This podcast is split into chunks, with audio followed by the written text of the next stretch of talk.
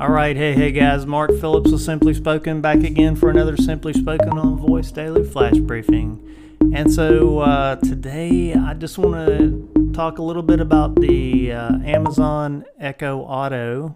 Um, recently received that unit, installed it in a uh, in a 2018 TLX. It is a uh, very interesting product. The um, voice recognition and ASR and that is just fantastic. Um, one of the things that I observed with that one is that um, you know I can be playing music at a uh, pretty good pretty good volume, and the Echo Auto recognizes the wake word and allows me to navigate through that content. I use it to um, to do smart home skills, to play music. Um, another thing that I use it for is to launch the BBC Radio 1, which is not available via, you know, the uh, Sirius XM or some of the other stuff that I have access to in the car.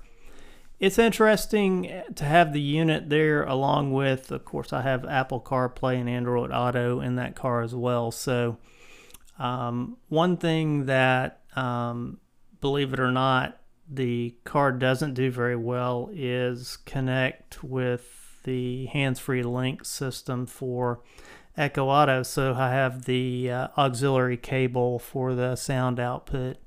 And it works well. It does Alexa enable the car. It gives me some continuity.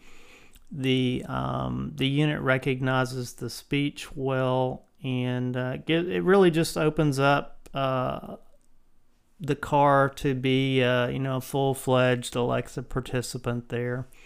So uh, it's pretty cool stuff. And so I'd encourage you guys when you get your hands on uh, Amazon Echo Auto to give it a try. I know it's still in uh, beta preview right now, so they haven't released those invites to everybody, but it's a, a pretty cool capability. I do wish that, uh, you know, there was a better set up for all the cabling. But other than that, it's been a good experience for me. So, hey, thanks a lot, guys. This is Simply Spoken on Voice Daily Flash Briefing. Take care.